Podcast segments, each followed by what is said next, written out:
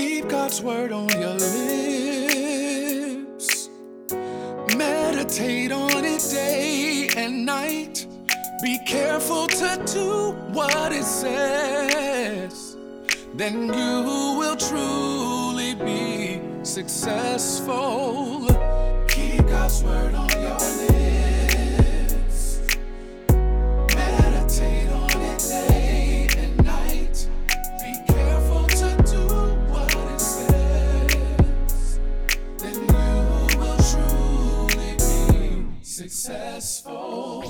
Well, welcome to the 90 Day Challenge, everybody. I'm so excited that you're with us. This segment is called The Introduction. Be careful to do what it says. Then you will truly be successful.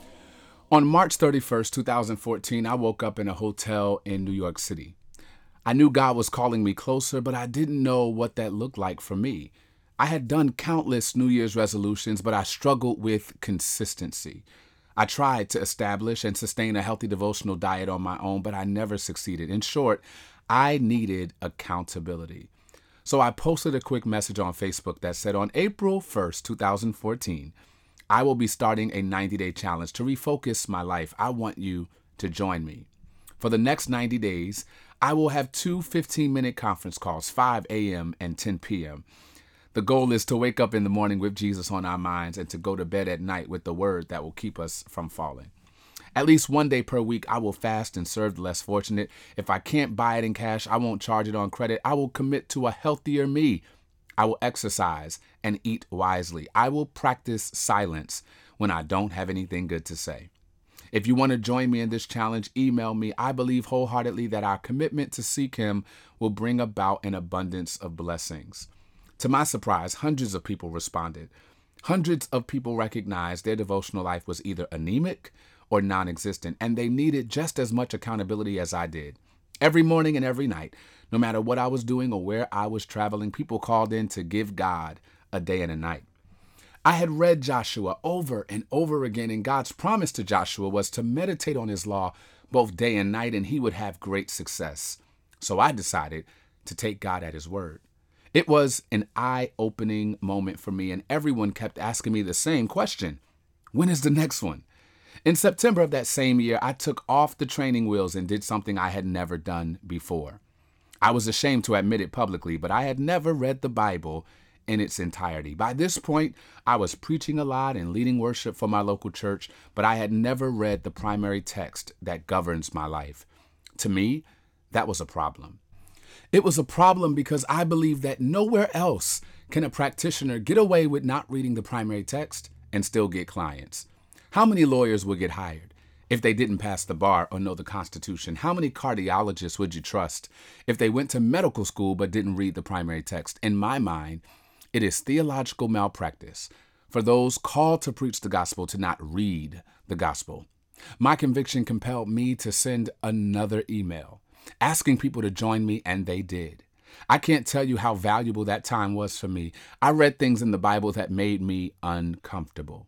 I began to see things in Scripture that I had never seen before. From that point on, we did one or two more challenges per year. Then famine hit the land. I started focusing on other things and lacking again in my own devotional time. In 2018, I relocated to Chicago. I was hired to work at New Life Covenant Southeast under the leadership of Pastor John Hannah. But the first service I attended, the Lord made it clear I had moved to Chicago to get my prayer life back.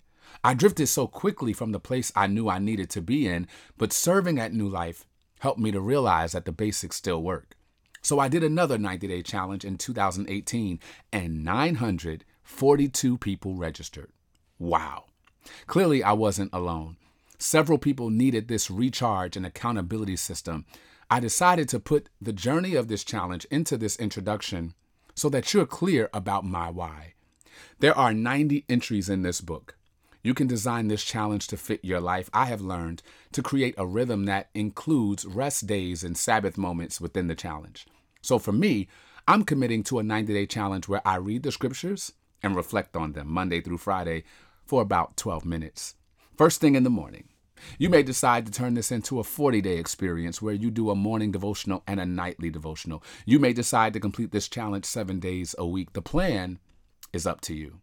The objective is what is most important. The goal of this challenge is to get closer to God. This is not an academic exploration of the Bible. This is not a conversation about doctrine. This is not a Bible commentary. These are not inspirational devotionals to help jumpstart your day. While I pray that this offering will inspire you, challenge you, and expose you to the breadth and width of God's Word, I am clear about the goal. The objective is to draw you closer to God.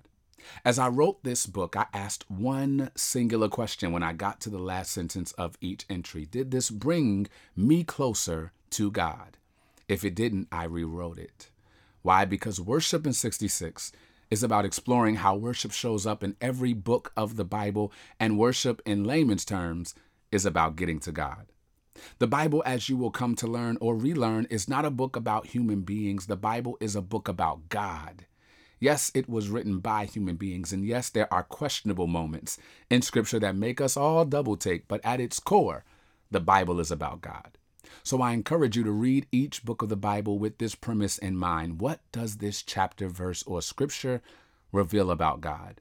I know this may be uncomfortable for most at first because many of us have been wired to ask, What does this have to do with me? Culture has taught us to make everything about us. It has ingrained within us a kind of metaphorical narcissism where we look for the lesson in everything because we want it to serve us. And don't get me wrong, much of this journey will speak to us, but it will always start with God. I'm so honored you have agreed to join me in this challenge. Welcome to Worship in 66. Keep God's word on your lips. Meditate on it day and night. Be careful to do what it says. Then you will truly be successful. Keep God's word on your lips.